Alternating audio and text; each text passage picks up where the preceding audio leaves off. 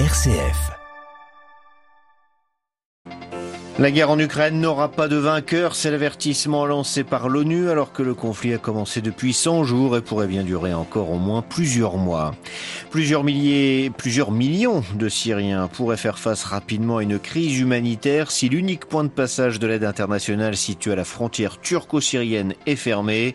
Moscou menace en effet d'opposer son veto au Conseil de sécurité de l'ONU au renouvellement de l'ouverture de cette route névralgique.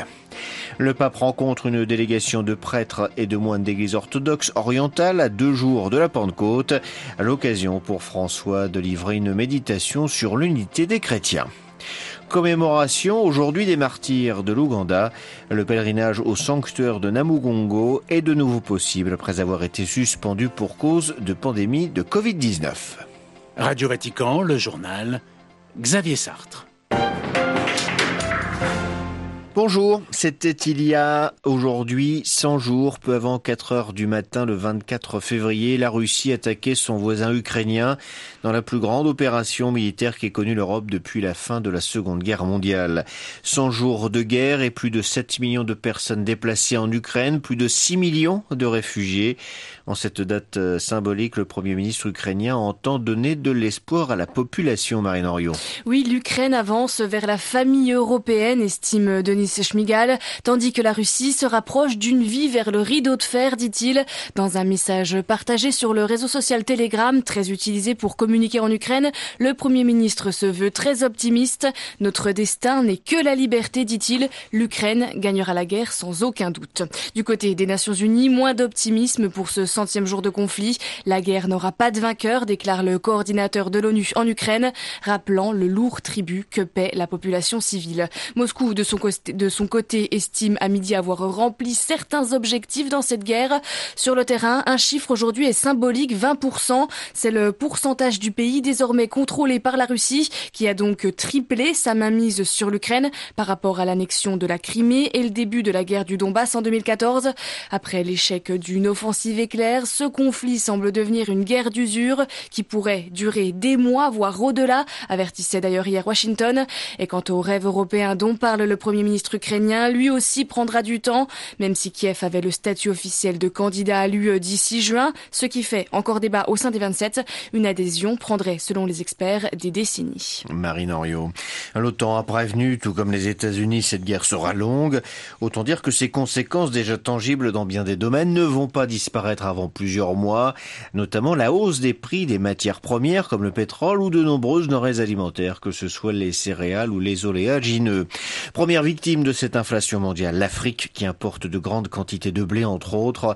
Le Tchad en difficulté a déclaré hier l'état d'urgence alimentaire, une situation qu'affronteront d'ici peu d'autres pays du continent. Mais c'est dans ce contexte que s'inscrit la visite aujourd'hui à Sotchi en Russie de Macky Sall, le président du Sénégal, mais surtout président de l'Union africaine. Il doit s'entretenir avec Vladimir Poutine pour parler des conséquences de la guerre pour le continent africain. La Russie toujours bien présente. En Syrie, Moscou veut fermer le seul point de passage de l'aide internationale à la frontière turco-syrienne, ce qui risque de porter préjudice à des millions de Syriens dont les conditions de vie sont très difficiles depuis des années et qui sont en plus sous la menace d'une intervention militaire turque. À Beyrouth, Paul Khalife. L'opposition de la Russie au maintien du passage transfrontalier de Bab el-Hawa risque d'aggraver les souffrances de millions de personnes, selon l'ambassadrice des États-Unis à l'ONU en visite jeudi en Turquie. Au fil des ans, le nombre de points de passage utilisés pour acheminer l'aide à la population syrienne dans les zones échappant au contrôle de Damas est passé de 3 à 1 en raison du veto russe. Moscou estime que l'utilisation de ces passages sans l'aval de Damas constitue une violation de la souveraineté et de l'intégrité territoriale de la Syrie. Ce dispositif permet de soustraire des millions de personnes à l'influence du pouvoir central dans les provinces d'Idlib et d'Alep, partiellement contrôlées par des rebelles pro-turcs et des djihadistes. La situation humanitaire risque également de souffrir d'une éventuelle opération de l'armée turque contre les régions du nord-est contrôlées par les forces kurdes. Ankara menace de mener une nouvelle offensive dans le but d'établir une zone de sécurité d'une profondeur de 30 km le long de sa frontière avec la Syrie. Une telle opération pourrait créer une crise humanitaire et compromettre la campagne des forces kurdes contre le groupe État islamique, ont prévenu jeudi les forces démocratiques syriennes soutenues par les États-Unis. Paul Khalife, Beyrouth, RFI pour Radio Vatican. Israël prêt à utiliser son droit à l'autodéfense pour arrêter le programme nucléaire iranien. C'est la mise en garde formulée par le Premier ministre israélien Naftali Bennett au directeur général de l'AIEA, l'Agence internationale de l'énergie atomique, venue en Israël pour une visite de quelques heures. Cette semaine, l'AIEA a indiqué avoir des questions non résolues concernant la présence de matières nucléaires sur 3 sites iraniens non déclarés. Les États membres de l'agence doivent se réunir la semaine prochaine pour en parler. Téhéran ayant prévenu d'ores et déjà qu'il n'accepterait aucune action non constructive. Nouvelle tension entre le Kyrgyzstan et le Tadjikistan. Des échanges de tirs ont eu lieu ce matin entre gardes frontières. Il y a des blessés des deux côtés. C'est ce qu'ont indiqué les autorités kirghizes qui affirment que des Tadjiks ont pénétré sur leur territoire. Près d'un millier de kilomètres de frontières ne sont pas bien délimitées entre les deux pays, ce qui entraîne fréquemment des accrochages armés. Le sens de l'unité et la pleine communion des chrétiens, c'est sur ces deux sujets que le pape François méditait ce midi au Vatican en recevant une délégation de prêtres et de moines d'églises orthodoxes orientales.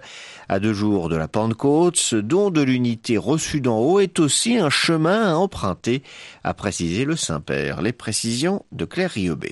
L'unité est toujours un don de l'Esprit Saint que nous devons demander. C'est l'un des enseignements de la Pentecôte sur lequel s'est arrêté ce matin François devant les religieux orientaux orthodoxes venus le rencontrer. Les chrétiens ont le devoir de constamment travailler pour recevoir cette grâce, car l'unité n'est jamais d'abord le résultat de nos propres efforts.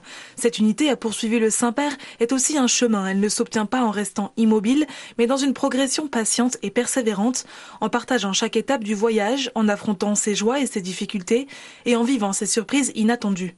L'unité, a enfin noté François, est destinée à la mission. À la Pentecôte, l'Église est née comme une Église missionnaire. Aujourd'hui encore, le monde attend, même inconsciemment, d'entendre le message évangélique de charité, de liberté et de paix. Les chrétiens sont ainsi appelés à témoigner les uns avec les autres et non pas les uns contre les autres, a souligné François. Le successeur de Pierre a tenu à exprimer sa reconnaissance face au témoignage commun offert par les églises orthodoxes orientales dans une terre souvent confrontée à la violence. Merci pour toutes les graines d'amour et d'espérance que vous avez semées au nom du Christ crucifié et ressuscité, a-t-il conclu à l'issue de l'audience. Claire Riobé, l'Église universelle célèbre ce 3 juin les martyrs de l'Ouganda. De nombreux chrétiens ont entamé depuis 3 semaines le pèlerinage au sanctuaire de Namugongo, au lieu de supplice des 22 martyrs. Après 2 ans d'interruption à cause de la pandémie de Covid-19, près de 2 millions de pèlerins sont attendus en ce lieu de prière où le pape François célébrait une messe en novembre 2015 à l'occasion de son voyage apostolique dans la région. Pour le père Richard Nyombi, missionnaire d'Afrique, cette influence s'explique notamment par la soif spirituelle et la connaissance que les chrétiens ont désormais de ces martyrs. C'est ce que ce père blanc, curé de la paroisse de Mapera Nabulagala de Kampala, nous explique. La célébration a déjà commencé depuis maintenant presque 3 semaines. Il y a beaucoup de gens qui arrivent, les pèlerins qui viennent un peu de partout. Et ça fait quelques mois que le diocèse en charge a commencé cette préparation. Mais disons que cette année c'est spécial parce que les 2 ans avant, on n'a pas eu cette chance de faire le pèlerinage à Namugongo, là où les martyrs ont été brûlés, tués à cause de leur foi. L'Église a bien préparé les gens au point de vue spirituel. Il y a du côté catholique, mais il y a aussi le côté protestant. Mais cette année, à cause de ce qu'on a eu pendant ces 2 ans, on n'a pas pu bien préparer pour ce côté écuménique. Le père Richard Nyombi, missionnaire d'Afrique, joint par Stanislas Kambashi. Au Mali, mort mercredi de 2 employés de la Croix-Rouge tués dans l'attaque de leur véhicule dans l'ouest du pays. 2 autres membres sont sortis indemnes de l'assaut. Selon les témoignages, des hommes armés à moto ont surgi et ont ouvert le feu sans sommation. Ils ont emporté le véhicule et tout l'équipement qu'ils transportaient.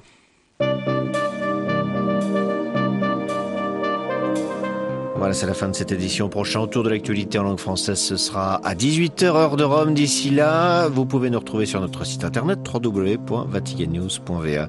Excellente journée à toutes et à tous.